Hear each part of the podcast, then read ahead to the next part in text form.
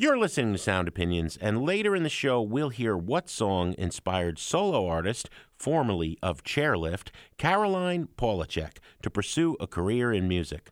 But first, a classic album dissection of Stankonia by Outkast, originally released on Halloween 2000. The funky engine that could. Ooh. Yowski wowski, peasky weesky. All aboard the Stankonia Express. Yeah, brilliant record. Uh, I think we can all agree on that. A breakthrough record for the duo, and also a groundbreaking record for hip hop and music in general, pointing the way forward into the 21st century. For sure. Antoine Big Boy Patton and Andre Benjamin, otherwise known as Andre 3000. It's hard to imagine that these were just two kids in high school at one point, where they met in the cafeteria doing rap battles in uh, East Point, which is a far suburb of Atlanta, is where they grew up.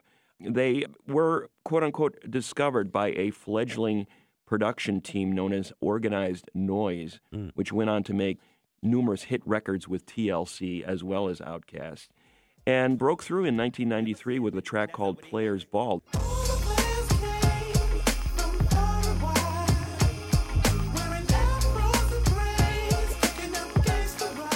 They got signed to that L.A. Reid babyface label, LaFace, mm-hmm. and broke through with that song and followed it up with an album in 1994, Southern Playalistic Cadillac Music. An album uh, that's hard to say. It is. But, you know, when we think about hip hop in early 90s into mid 90s, we're thinking East Coast, West Coast, mm-hmm. right? Mm-hmm. The big, vast area in between was just starting to emerge with uh, their own sounds. We're talking about regional sounds Miami, Houston, New Orleans, Memphis, and Atlanta. Hot Atlanta. Soon to be known as the Dirty South, you know, coming yeah. up with a new vibe in hip hop that I think the Outkast debut really started to codify it. Like, mm-hmm. here's something that's different from what's going on on the East Coast and West Coast, more rooted in funk, more rooted in sort of a, a psychedelic, trippy vibe. You started to see that coming out with ATLiens in 1996, where that trippiness started to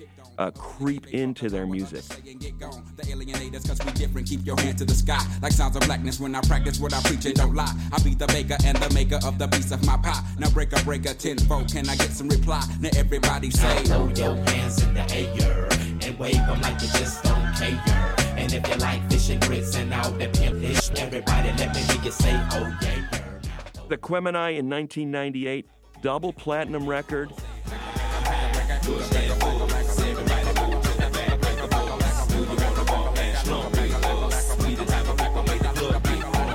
I met a gypsy and she hit me to some life game to stimulate and activate the left and right brain. Say, baby boy, you only funky at your last cut. You focus on the past, your ass to be your hands. What? You noticed something about these first three records, Jim? little druggy. They, they a little druggy and all distinct. Yes. You know, they weren't staying in one place ever.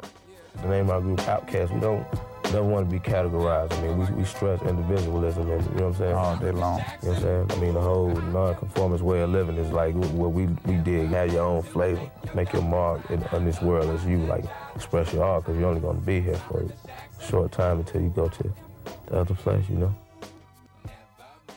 By the time they go into the studio in 2000, they've bought their own studio. Yeah. Stankonia Studio in Atlanta. These are two men who are in their mid 20s, both around 25 mm-hmm. when they're making this record, which in hip hop years is ancient.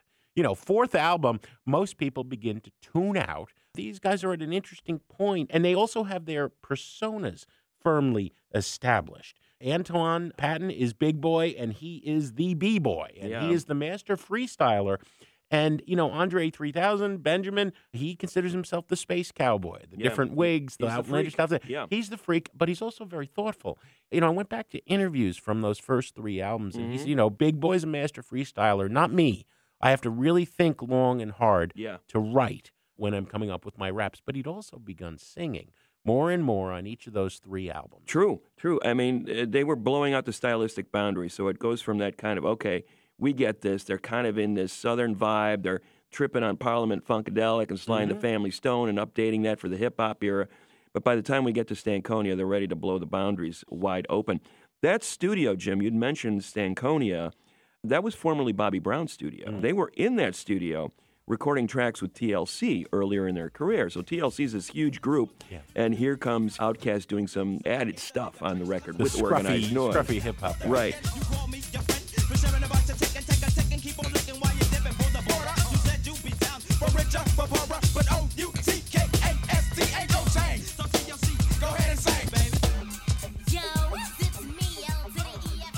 So they reinvent the studio as their own thing. Uh, that is their place to tinker and experiment. Suddenly, they're free from this notion of you know punching the clock at the studio and every hour is adding to your bill that you owe the record company. Right, now they have their own place and they're able to experiment at will. You know, we should talk about this amazing record because almost every song deserves its own show in some ways. There are no two songs alike on this record. Well, you know, let me let me say, I agree Mm-hmm. uh, that the songs deserve a great conversation. This is not a perfect record, Mm-hmm. right? Some of the classic albums we have dissected are not necessarily perfect. Number one, it's a little too long, twenty-four tracks. Number two, it's got seven interludes Yes. or skits, right. which are completely, you know, when I was uh, like seven, my great uncle Joe got me a reel to reel tape recorder. And I had endless hours Mhm. of fun burping, farting, making all sorts of noise in that tape recorder. And, you know, I, I've always thought the hip hop skit is a waste of time. I want to get to the tracks that matter.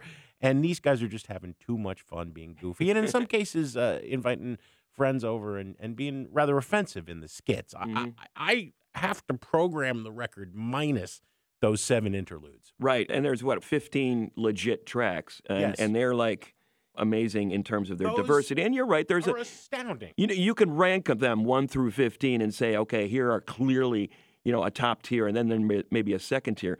But what I loved was the idea that here was a band. You know, everybody thought hip hop guys were you know stylistic. They weren't adventurers particularly. They had a style and they stuck to that style. Suddenly, you have a band that's like competing with like Revolver by the Beatles. It's that diverse, it's that wild, it's that sprawling. It's their exile on Main Street, you know, compared oh, yeah, to any their revolver or pet sound. Let me tell you what I think is happening. There was this incredible moment in the very late '80s and the early '90s in hip hop where the genre uh, realized no boundaries, Mhm. right? And I'm talking about crews like De La Soul, the Beastie Boys of Paul's Boutique, A Tribe Called Quest, and Gang Starr. And then Gangsta is ascendant with NWA. In 1991, its second album, you know, sells millions and millions of copies, Right. and, and everybody becomes a gangster. And what's more, uh, artists who are trying to color outside those lines, they're dismissed. Hippies, they're backpackers, Right, they're it's not hip hop. right? And I uh, went back to these interviews, as I said, that Antoine and Andre were doing just before Stankonia and just as it was coming out. They were saying two things. Number one, they're tired of the commerciality musically in too much hip hop. They're interested in a lot of things. As, as you said, Sly the Family Stone, Riot Mhm. going on, Parliament Funkadelic Maggot Brain Right. was heavy on the repeat playlist. You can shake it to the east side. but also lyrically, they kept referencing both of them in separate interviews. KRS-One, Mhm. who called himself an edutainer Right. at the very dawn of hip hop in New York. Are you really for peace and equality? Or when my car's hooked up, you know you wanna follow me.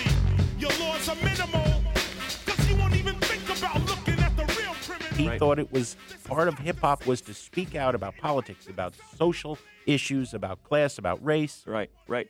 And you know, the other thing too was there was almost an avant-garde approach to the production. They weren't just going traditional; they were right up to the moment, techno, ambient, drum and bass, yes. drawing on all those electronic rhythms. I mean, Aphex Twin was going like, "Hmm, really interesting record," you know. You know, a critical shorthand for looking at Stankonia is that Outkast discovered rave culture. Mhm. In those interviews, they are talking about going to raves. They are talking Yeah. about wanting to up the beats per minute in hip hop, which had settled into these kind of laid back cruising grooves, Right. right? Dramatically Yeah. to what they heard on the dance floor at raves. Well, especially when you consider the preceding record where they were doing a lot of those dub reggae kind of laid back, Yeah. you know, let's smoke one and, you know, Yeah. get laid back.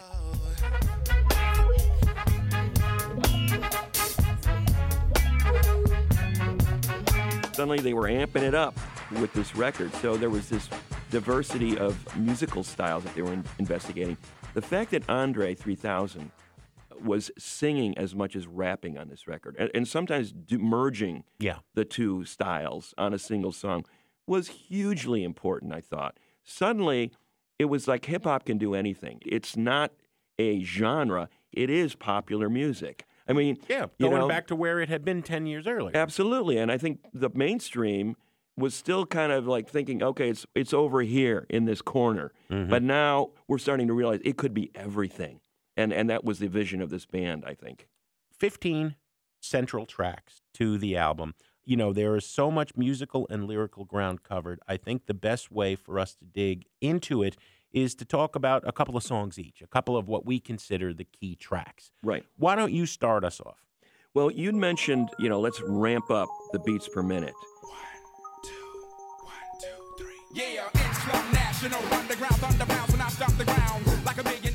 B.O.B. ramps up the beats per minute. We're at 155 BPM. You would not hear 155 beats per minute on any hip hop track up until this day, unless I'm, I'm missing one, but I sure as heck did not hear Not in the anything mainstream. like that. And here it was, released as a single and a hugely successful single. You know, the one thing that I think about when I listen to this record, I mean, there are some laid back tracks, it's kind of jittery. Yeah. It's kind of like they're almost frantic on this record, breaking them fully out of that Dirty South cliche mode and into something totally different. This song, typical Andre 3000 vibe, typical Outkast vibe, double edged. You hear bombs over Baghdad. Oh, it's an anti war song. Yeah. Well, it's an anti war song, but where's the war? And if you start paying attention to the lyrics in this record, you're thinking, oh, it's about what's going on in the ghetto. Bombs over Baghdad, but the bombs over Baghdad are just as applicable to what's going on in the inner city in America right now. In Slum National Underground.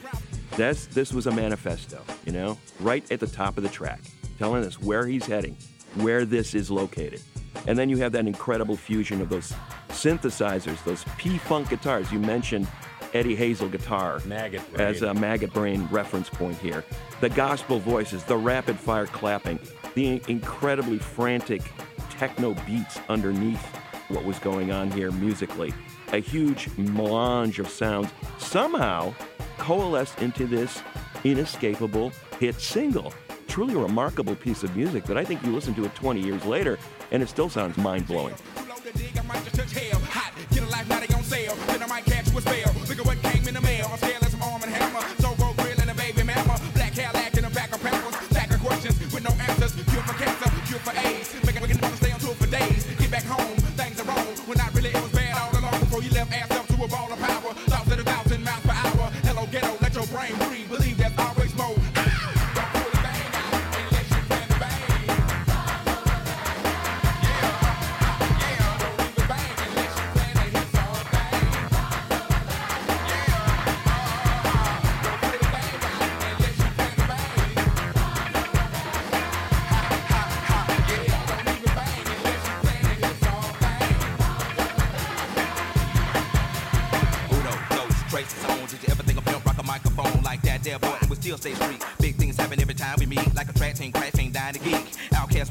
down the street, slam back Cadillac by five in the day 75 MCs freestyle to the beat cause we get crunk, stay drunk at the club. Should've bought an ounce but you caught the dub. Should've held back but you throw the punch. Supposed to meet you good but you packed the lunch. No D to the U to the G for you. Got a son on the way by the name of Bamboo. Got a little baby girl for a year Jordan. Never turn my back on my kids for them. Should've hit it, hit it with it. Rag top before you re up, get a Make a bid for yourself, boy, set some goals. Make a fat dime out of dusty cold. Record number four, but we on the road. Hold up, slow up, stop, control like Janet. Planet, stay on the on ya. Moving like floor, come straight to Florida. Lock your windows and block the quarters. Put it up on belt, cause the weapon's in order. Like a three piece bitch before I cut your daughter. Your kettle Taco Bell, then I hit the border. Pity pat rapper trying to get the five. I'm a microphone fiend trying to stay alive. When you come to ATL, boy, you bet not high, cause the Dungeon family gon' ride.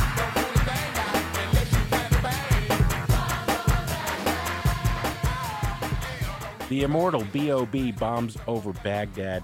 Outkast had purchased uh, Bobby Brown's old studio. You know, ensconced in that studio, they are Lennon and McCartney, and their George Martin is Mr. DJ. It's a tight unit. They're working with him as a producer, but really everybody's doing everything. Yeah. Organized Noise is in there as well. They're old time partners. You know, it's rare. Hip hop records, usually it was just a different producer for every track. But I think they were going back to the PE model, you know? Uh, Yeah. In we've got the bomb squad over here. They know what they're doing. They're incredibly inventive too. They're almost like an art entity in themselves. Like they Yeah. they were so creative. And and the same thing with Mr. DJ and the organized noise guys. They know what they're doing. They know us. They're incredibly creative. We let them go nuts in the studio. I- think of something like Tomorrow Never Knows and that sound of the backward guitar that George Harrison had recorded run through a Leslie speaker and it sounds Right. like seagulls. Right? I have been wondering uh, what that noise was at the beginning of the next song I'm going to talk about, which is Ms. Jackson, also a single, also a hit. And I finally went down one of those rabbit holes. Bongo drums, but played in reverse. yeah. Right, right. right.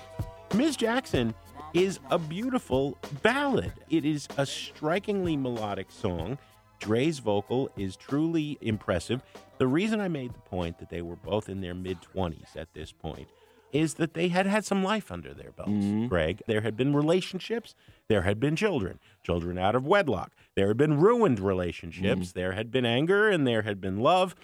And Miss Jackson is a song which I think we wouldn't see the likes of it until a few years later with Kanye West, mm-hmm. where he begins to talk heartfully about what his mother meant, what his grandmother meant to him. This is Dre addressing the mother of his child, born out of wedlock. As the fruit of a relationship with Erykah Badu, Yeah, yeah. which did not end well. now they had mended fences by the time Stankonia came out, because Erykah Badu makes a uh, cameo appearance on the track "Humble Mumble."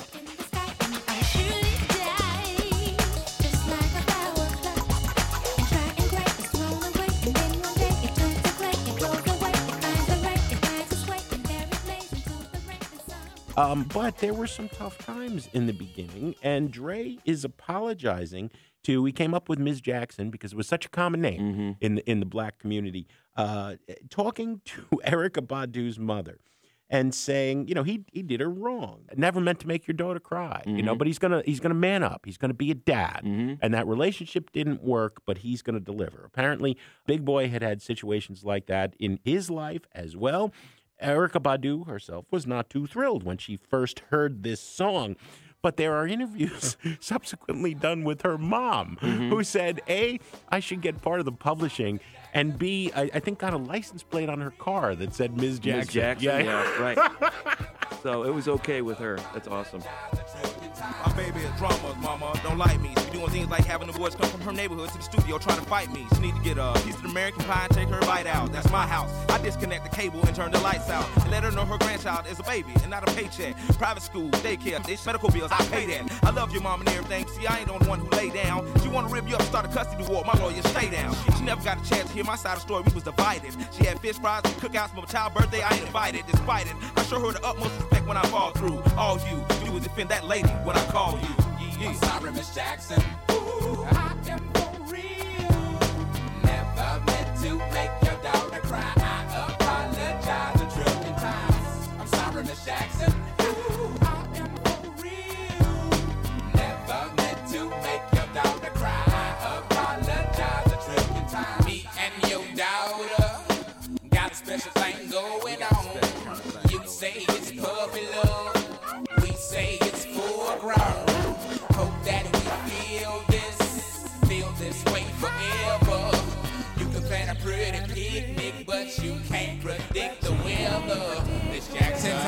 Nine. Now if I'm lying, fine. The quickest muzzle, throw it on my mouth and I'll decline. King meets queen, then the puppy love thing. Together dream about that crib with the good year swing. On the oak tree, I hope we feel like this forever. Forever, forever, ever, forever, ever. Forever never seems that long until you're grown. And notice that the day by day ruler can't be too wrong. Miss Jackson, my intentions were good. I wish I could become a magician to abracadabra all the sadder. Thoughts of me, thoughts of she, thoughts of he. Asking what happened to the feeling that her and me had. I pray so much about it, need some knee pads. It happened for a reason, one can't be mad. So know this, know that everything's cool. And yes, I will be present on the first day of school and graduation. Sorry, Miss Jackson.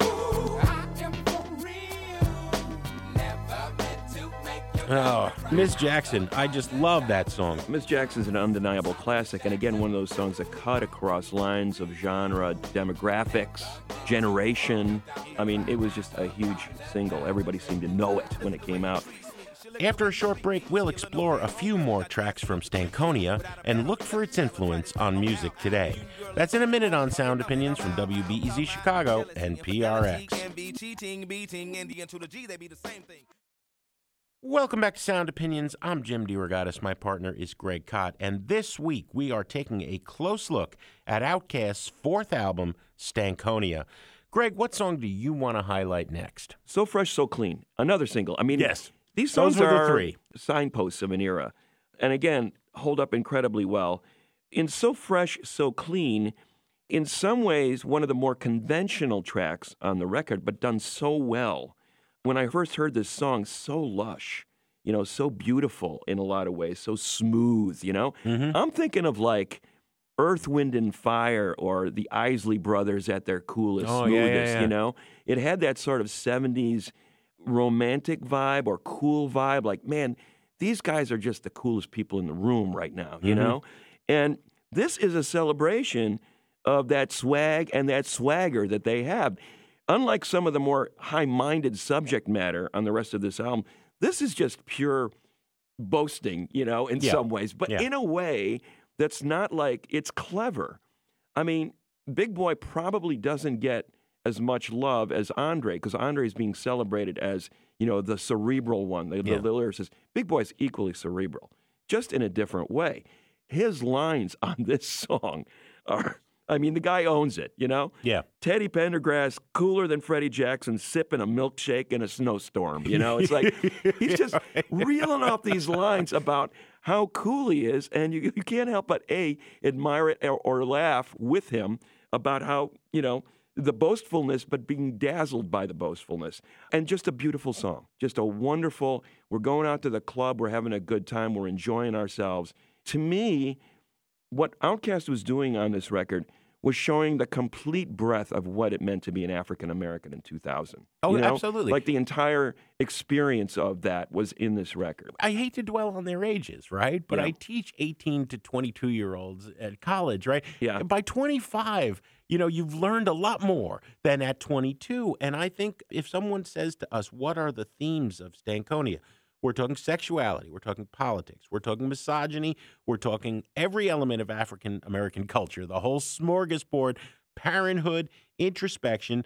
This record is experimental, but it's also wise. It's steeped in erotica. There's Yeah. a few tracks we cannot talk And about, also- and but it's also- also shy. Right. It's also like I, I, I still Yeah. don't know everything. behind it all is the struggle. You know, Yes. every song recognizing that it's different. If you're African American in America, your experience is different from other people that live here and sort of spotlighting that. But it's not a pity party, feel sorry for me. It's just, here it is. Here's who we are. So Fresh, So Clean is a beautiful evocation of that. Here it is on Sound Opinion. Gator belts and Patty Melts and Monte Carlos and Eldorado. So I'm waking up out of my slumber feeling like Rollo. So follow. It's showtime at the Apollo minus the Kiki Shepards. With about a hoe and a leopard print. Teddy, Pendergrass, cooler than Freddie Jackson, sipping a milkshake in a snowstorm. Left I throw warm in the dorm room at the AU. We blew hay to athletes might cake you, but you must have me mistaken with them statements that you make, cuz.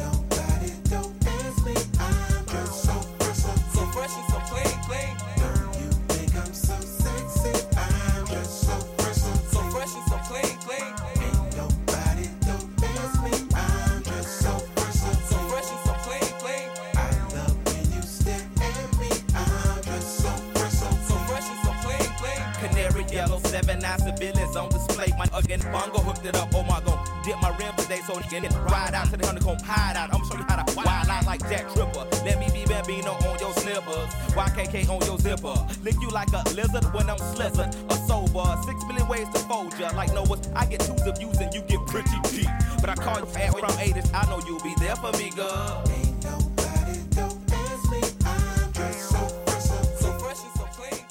That is So Fresh, So Clean from Outkast, uh, built on a Joe Simon sample, an iconic song, Before the Night is Over. Take my hand and walk with me, my love. This whole idea of club culture in in uh, in the African American community, Well, in specifically particular, Southern yes, club culture. watching their parents, you know, Mm-hmm. enjoy this life. In Chicago, as you know, South Michigan Avenue, those clubs were hopping, you know, stepping, Mm-hmm. step dancing, you know, all those kind of things that were happening in the club. This is how we relax. This is how we are entertained. This is how we kick back and be ourselves in these clubs. So that was a culture that they were trying to reference in a song like this. And consistently, you see this dialogue between their parents and their grandparents' generation and what their generation is going through. So they're talking to each other in this record. You Yeah. know, it's not just about us, it's about this whole community going back generations. And sometimes, Greg, they are talking smack. Again, as I said at the beginning with the seven skits, I also want to point out this is not a perfect album. I have problems with some of the language and some of the attitudes. I'm thinking of a track uh, that's almost a toss off, Gangsta S, right? I mean, that doesn't need to be on this record. And it's tired and it's played. I have problems with the B word popping up and the N word, and uh, sometimes gratuitously. But these are guys, in, again, in their mid 20s. Yeah. And they are working toward figuring things out, responsibilities and attitudes. And every once in a while, they're back to being those drunken frat boys, you know, this Southern Sure. uh, hot, That's part of it. Atlanta equivalent of it. It's an album about growth, uh, uh, growing as a human being. And I think that it builds to Toilet Tisha, which is a striking example of empathy and maturity, Mm. again, the same way as Miss Jackson is. It comes towards the end of the record. It is a true collaboration between Big Boy and Andre 3000 in that uh, Dre sings the first two thirds of the song. Have you heard the news today? Sell a fortune, your girl had a baby on the way.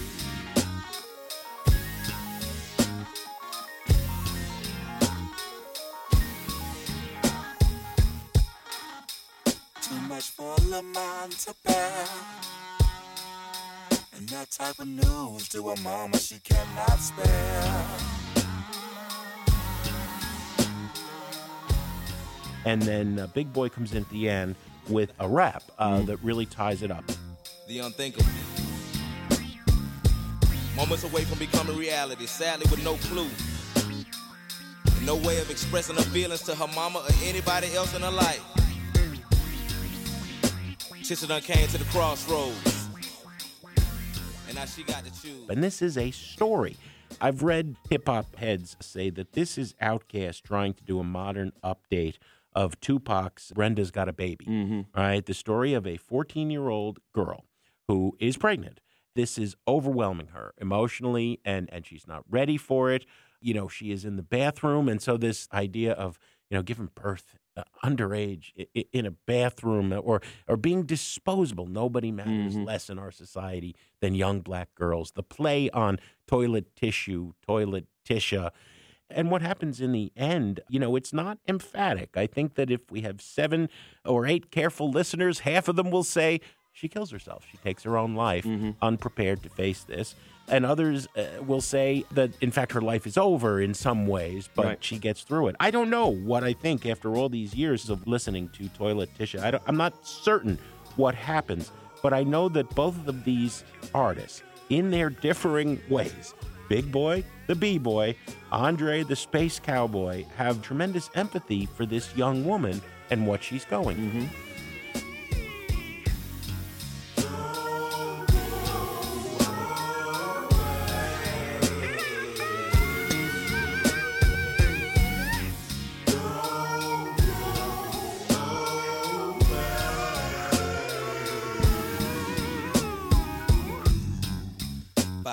1,110 days is a short period of time, a mere 14 years on this precious Mother Earth. You see, Tisha had issues, and her decision making skills were still in its early stages. You know I'm talking about? Therefore, she could not properly handle a blessing in which she thought to be an obstacle in her path to adulthood. Just like a rubber with a thousand pauses. Should I? Shouldn't I? I can't. I have to. Mama will never see me the same. Daddy and Big Mama, I know all them gonna be ashamed of me. Are just a few thoughts racing through her cranium as she sits on top of the pale, cold porcelain seat in the rear of the house. The unthinkable. Moments away from becoming reality, sadly with no clue. No way of expressing her feelings to her mama or anybody else in her life. Sister done came to the crossroads. And now she got to choose. Toilet Tissue, what a track, huh, Greg? Well, we just played So Fresh, So Clean and then into Toilet Tisha. You talk about a 180 separation. You've got this kind of joyous Yeah. moment of celebration. And then you've got one of the darkest pieces of pop music, you know, Yeah. of, the, of the 2000s there in Toilet Uh, Tisha. same contrast between B.O.B. and Ms. Jackson. I mentioned the cameo by Erykah Badu earlier. Uh, two other notable cameos. There's a lot of Outkast friends come and go, Mm-hmm. uh, but again, nobody ever really takes the spotlight off of Outkast. They have friends coming in and out. Mm-hmm. Right. The other two of note are Killer Mike and CeeLo. You know, before Mm-hmm. Right. CeeLo had become huge, CeeLo Right. Green. I think that shows that even at this time on their fourth album, in the midst of this creative spurt, Outkast was influencing everything around them. Oh, there were certainly people in the EDM. It, it wasn't called EDM then, kids. It was rave. Mm-hmm. But the dance world were listening and talking about them. And ever since, I want to talk about some of the artists I think owe a huge debt to Outkast, both in terms of their approach lyrically and certainly their invention musically. Mm-hmm. I'm hearing it in Kendrick Lamar. One question. Stay where you and I was walking. Now I run a game, got the whole world talking. King Kunta, everybody wanna cut the legs off him. Kunta, black man taking no losses. I'm hearing it in Sure. Anderson Paak. If I get too high now, sugar, come on.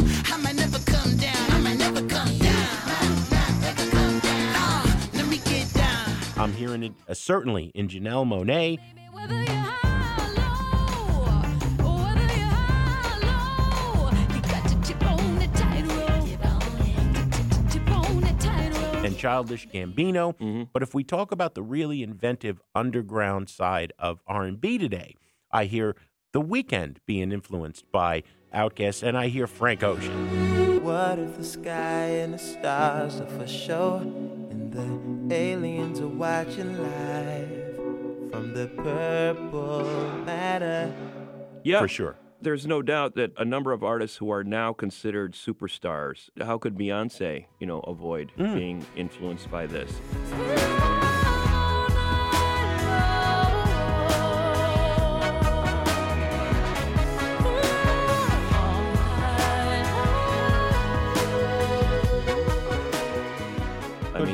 The eclecticism of her records, I think, draw a lot from Outkast inspiration. Like, oh, you can do this. Why put any limitations on yourself at all? And you know, when people talk about Southern hip hop, which became incredibly huge in the 2000s, especially, Ludacris, T.I., Clipse, Lil Jon, Yeah. Killer Mike, as we mentioned, now one half of Run the Jewels. Big beast in the cage with a heart for the rage. It seems I can't behave. You can try till you die. Oh well, you fail. It seems the world can't be saved. These streets is full with the wolves that starve for the weak, so they after the weak. In a land for the lambs, I am, and I be damned if I don't show my run the jewels, jewels, jewels. Young Jeezy, CeeLo, you'd mentioned him, Migos now. Yeah. You know, straight line, back to this record. You know, Greg, we're doing a classic album dissection, obviously, but uh, it's worth talking for a minute about Outkast Live at this point in time, and then also what followed, Stankonia. I had my mind well and truly blown, having admired the band earlier, seeing them open for Lauryn Hill, I believe, at the Chicago Theater. Do you remember Yeah, that show? I do. Holy cow. Yeah. Now, Lauryn Hill's at the height of the miseducation moment, Mm-hmm. right? All the anticipations about her. It's only the real hip hop heads in attendance there. But you know, Chicago Theater is a classy venue of 3,500. It's a real mixed crowd there, and everybody was blown away that I night can't. I can't believe we still saw Lauryn Hill and Outkast in a venue of that size. What was interesting to me about Outkast at this point in their career is they could do anything. They could go anywhere. They were they're becoming hugely influential and would become more influential. It seemed as time passed.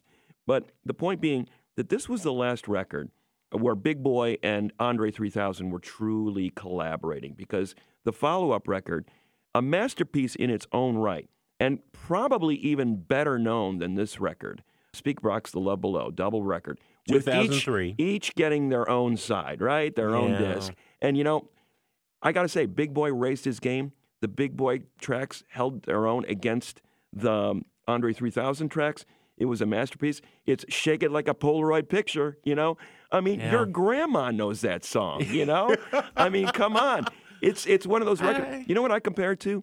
It was Stevie Wonder, uh, "Songs in the Key of Life." After that string of four masterpieces, then he makes his kind of blown out kind of double record. Yeah. That's kind of sprawling, and there's a few things on that Stevie record that okay Ooh, yeah. aren't hundred percent, but it's still a masterpiece. I- I- and I think the Speakerboxxx Love Below, even though it wasn't the brilliant collaboration that Stankonia was, is still a great record. And then, well, know, well, I? I got to interject though that uh, it broke my heart then when it came out because of the lack of collaboration. broke your heart. It broke my heart. I was really disappointed Yeah. because I wanted them to be working together as one finely tuned machine as they had on Stankonia. There are certainly moments on Speakerboxxx Love Below that, that I think stand up, but it felt to me like Let It Be, a sad coda, or like the White Album, Mm. where people are pulling in different directions. Like, what is Rocky Raccoon I didn't- doing I didn't on hear the anything- same record as, as Revolution? I didn't hear know? anything sad about it. I think when they got into the movie world uh, after well, that that- was yeah. where things started to. Can we agree that. Idlewild in 2006, Yeah, the I mean- soundtrack, the movie, They wanted to try something new, and I think they kind of hit, hit a that. wall.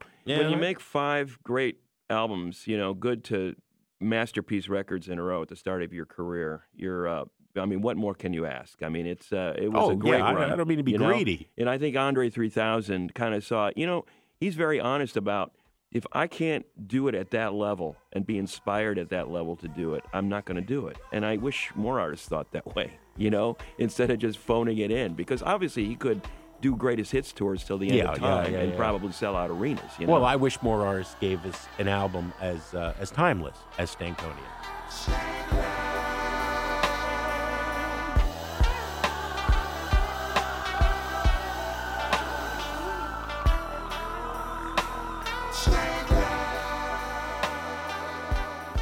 What do you think of Stankonia? Where do you hear its influence in music today? Call our hotline at 888 859 1800 and share your thoughts.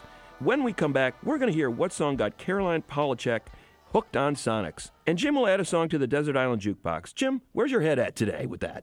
Greg, uh, in honor of the oncoming Easter season, I'm going to go to a genre I actually generally despise, but I'm making an exception with this one. I am uh, breathless with anticipation. I know you are. That's in a minute on Sound Opinions from WBEZ Chicago and PRX.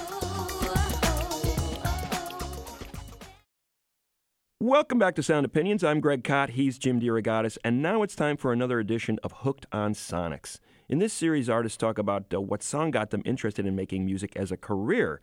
This week, we're going to talk to Caroline Polachek. She's the singer songwriter who began her career as one half of that synth pop band Chairlift. Last year, she released her first solo album under her own name called Pang. On the record, Polachek showcases her clever storytelling and uh, catchy electronic pop sensibilities. Our producer, Alex Claiborne, caught up with Caroline when she was in town this past January to hear about the buried treasure of a song that got her hooked on Sonics. My name is Caroline Polachek, and I make electronic pop music with hyper expressive vocals. I think that's the best way to describe what I do. The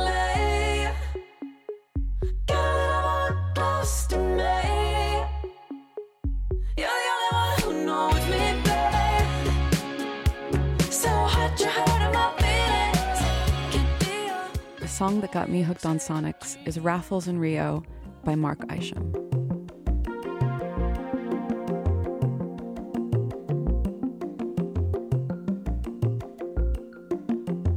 But there's also a link between this kind of music that this album is from and what I do as well, which is kind of in the musical environments, the landscapes of the production. And you can kind of hear that link in the title track off my new album called Pang.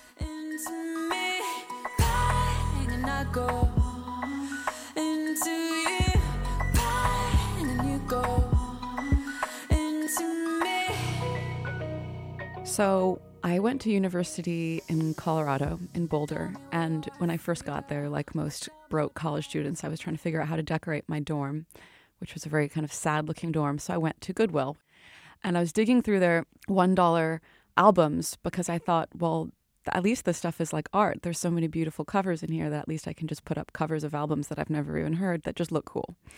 And I ended up with some weird Polish folk records from the 50s because the girls had cool dresses. And then I found this one album that looked like like really kind of chic minimal early 80s design. Like the cover was almost entirely white and it had this vertical window slashing through it that was airbrushed but it looked almost iridescent the way this like really minimal design had been done. It was so beautiful and i thought like there's something about this that's really compelling. I want this on my wall so I bought this album called Vapor Drawings by Mark Isham, and I tacked it up. I put thumbtacks through it, the corners of it, and I put it on my dorm wall, and I just enjoyed it as art for a year until I moved out of the dorms.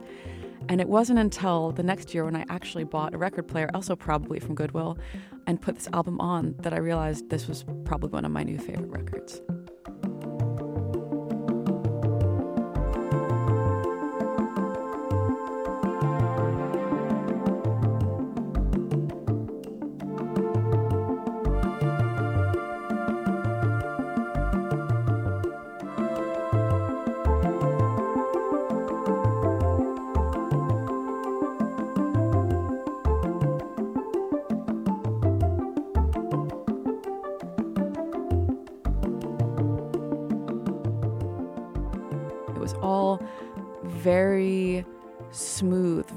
Clear, very kind of crystalline, and reminded me of, of film music, which I later discovered made perfect sense because after making this album, Mark Isham went on to become one of the kind of most important current film composers in America.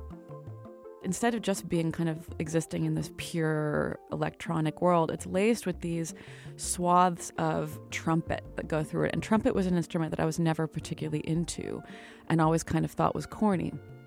But the way Mark Isham uses trumpet all over this record is it just feels like a little flag at, the, at a mountaintop, like really understated but victorious and emotional.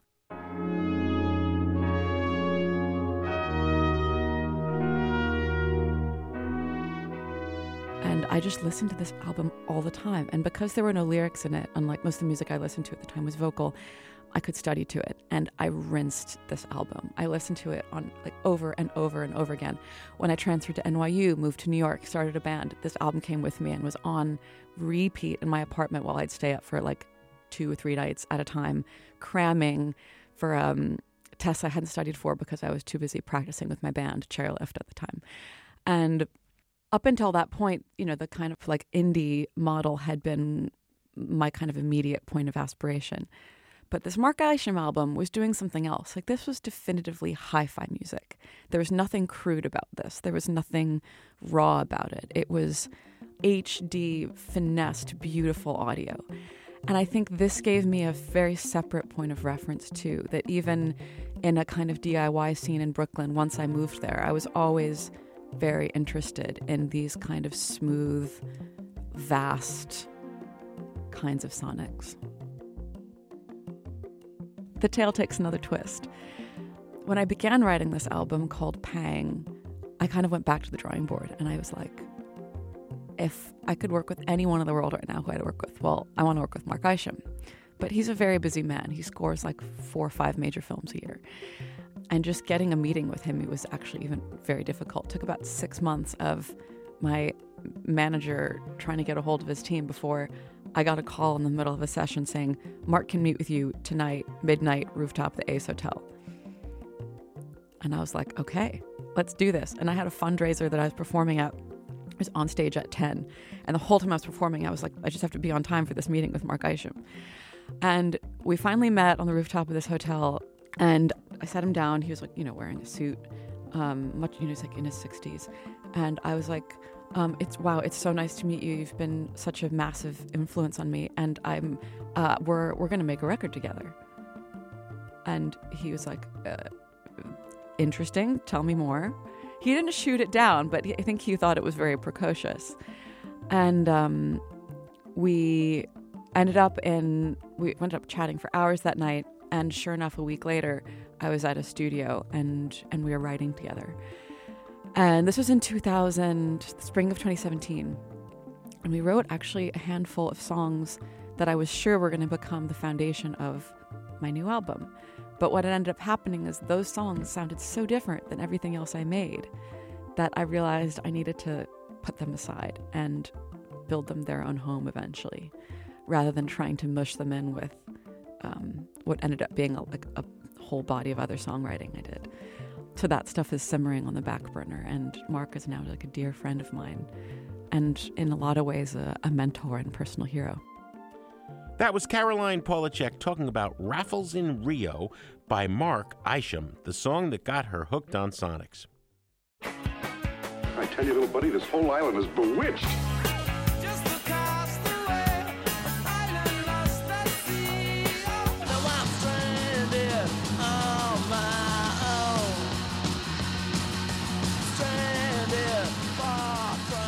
As often as possible on Sound Opinions, we like to take a trip to the desert island, pop a quarter in the desert island jukebox, and play a track we cannot live without. Jim, you're swimming out to that island right now. What do you got for us? Uh, Greg, you know, uh, as a matter of uh, course, I am not a fan of musical theater. I think both you and I have dissed that genre because of its hamminess, which seems uh, inherently anti rock.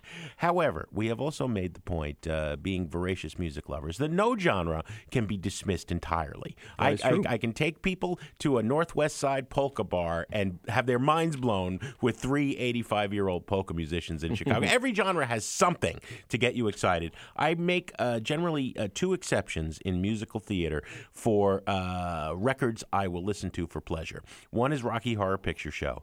The other is Jesus Christ Superstar. Yes, I was- I- yeah, I kinda thought you would go there. Now, see, Okay. because Jesus. Christ Superstar began as a rock album. People forget this or don't know the history. 1970, this struggling young songwriter, Andrew Lloyd Webber, he's the melody guy, and lyricist Tim Rice, they cobble together a bunch of songs they had laying around, and or they steal some others, uh, including from Bach. And uh, they put together this idea of let's do a concept album with a libretto based on parts, bits, and pieces of all four gospels will tell the story of Christ, right? Christ's crucifixion, those those crucial last days. Um, and i- this is a rather cheesy idea. They are part of the London theater world, and so they tap some theater actors, but they also tap some real musicians. Um, most of the music on the original Jesus Christ Superstar 1970 record comes from the Grease Band, which had been out on the road uh, backing uh, Joe Cocker. Now, they were a serious group, they were a rock band. They tap for Christ. Ian Gillan, who had just been hired uh, as the lead singer of Deep Purple. And Yvonne Elliman plays Mary Magdalene, and she will go on to a great career in disco, right? So I think, and this may just be my rock bias, but the album that's released in 1970, which goes on to sell uh, eight or nine million copies, despite being banned by the BBC and condemned by the Catholic Church for sacrilege, you know, um, before it gets to Broadway, and then eventually to Hollywood. And there are soundtracks of all those productions. Uh, it, it- there's more rock in it. Yeah. And the rockingest song, which I'm going to play uh, in honor of Easter from Jesus Christ Superstar, let's be clear. This is pretty darn cheesy. This Jesus must die. and it isn't very rock vocals because where in rock do you have that basso profundo of the uh, Pharisees? You know, there's a whole lot of nonsense up top, right? And it, the song takes a while to get going, and then it rocks with a vengeance. When that you have this discussion between the Pharisees, right? What then to do about Jesus of Nazareth, miracle wonder man, hero of fools? The thing that's interesting, there's no riots, no army, no fighting, no slogans. Caiaphas. Hmm. One thing I'll say for him Jesus is cool. The idea of a cool, nonviolent revolutionary. This is cheesy. Jesus Christ superstar. this Jesus must die. What they can do about Jesus of Nazareth, miracle, wonder man, hero fools. No riots, no army, no fighting, no slogans. One thing I'll say for him, Jesus is cool. We dare not leave him to his own devices. His half-witted fans will get out of control. But how can we stop him? His glamour increases by leaps every minute. He's top of the pole. I see bad things are rising, the crowd crowning king, which the Romans would ban. I see blood and destruction, our elimination because of one man. Blood and destruction because of one man. Because, because, because of one man. Our elimination because of one man. Because, because, because of one cause of one cause of one man.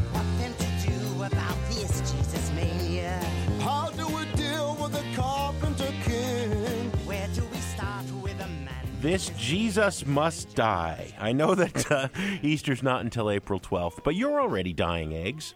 Uh, no, I'm not, Jim. but Good try. I could use some of them Reese's peanut butter eggs right Yeah. now.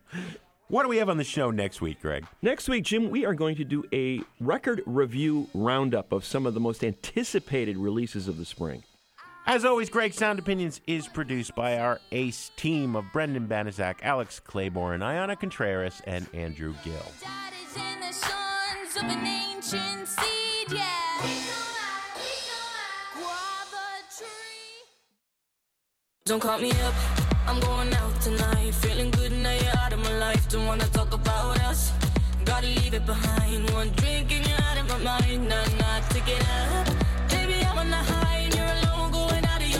But I'm here up in the club, and I don't wanna talk. So don't call me up. On Sound Opinions, everyone's a critic. So now it's time to hear what you have to say. New messages. Hey, Jim and Greg. This is Chris calling from New York. Uh, just listened to your show about songs about animals, and the first song I thought of was about a mythological animal, which in my world is a real animal. It's "He Bite Me" by the Meters. It's a song about a dragon and the Knights of the Round Table and how the dragon keeps biting the narrator, and it seems pretty obnoxious, but it's a great funky song. And uh, yeah, I really enjoyed the episode. Thanks so much. Bye.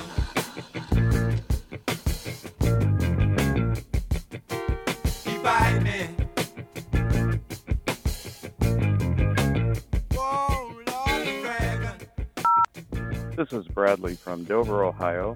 Just heard your program on animals and songs. Don't know how you could have left out or forgotten Simon and Garfunkel's contribution uh, to music called At the Zoo. Zebras are reactionaries, antelopes are missionaries, pigeons locked in secrecy, and hamsters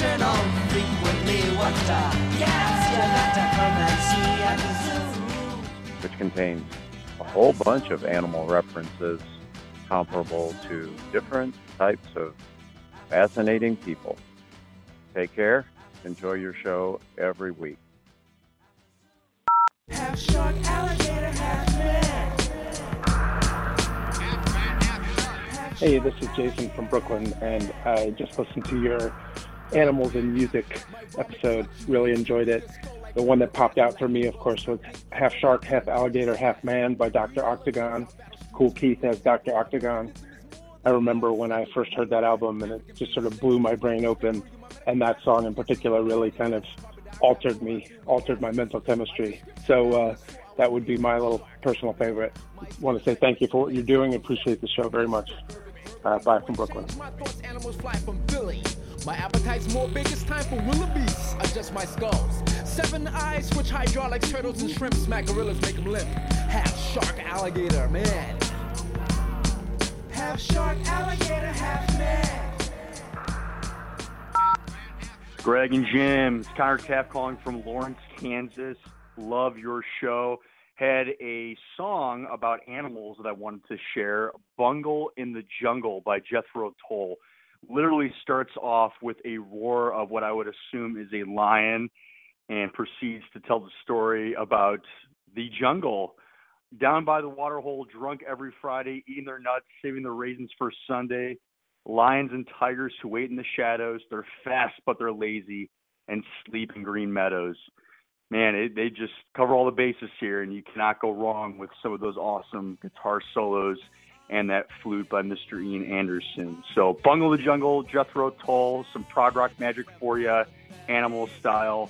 Keep up the great work, guys. Love your show.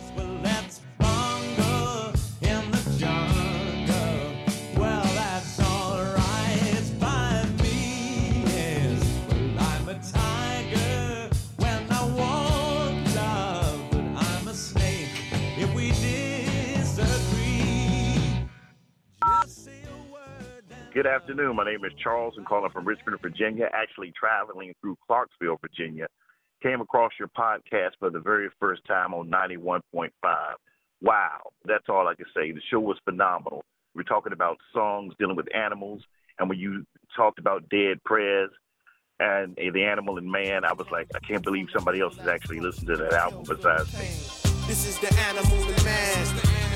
This is the animal and. This is the animal and man. This was a great show. I'm going to be looking for your podcast online when I get stationary. Please keep up the good work. Goodbye. No more messages. To give us your opinions on Sound Opinions, call our hotline, 888 859 1800. We'll be back next week with more Sound Opinions produced by WBEZ Chicago and distributed by PRX.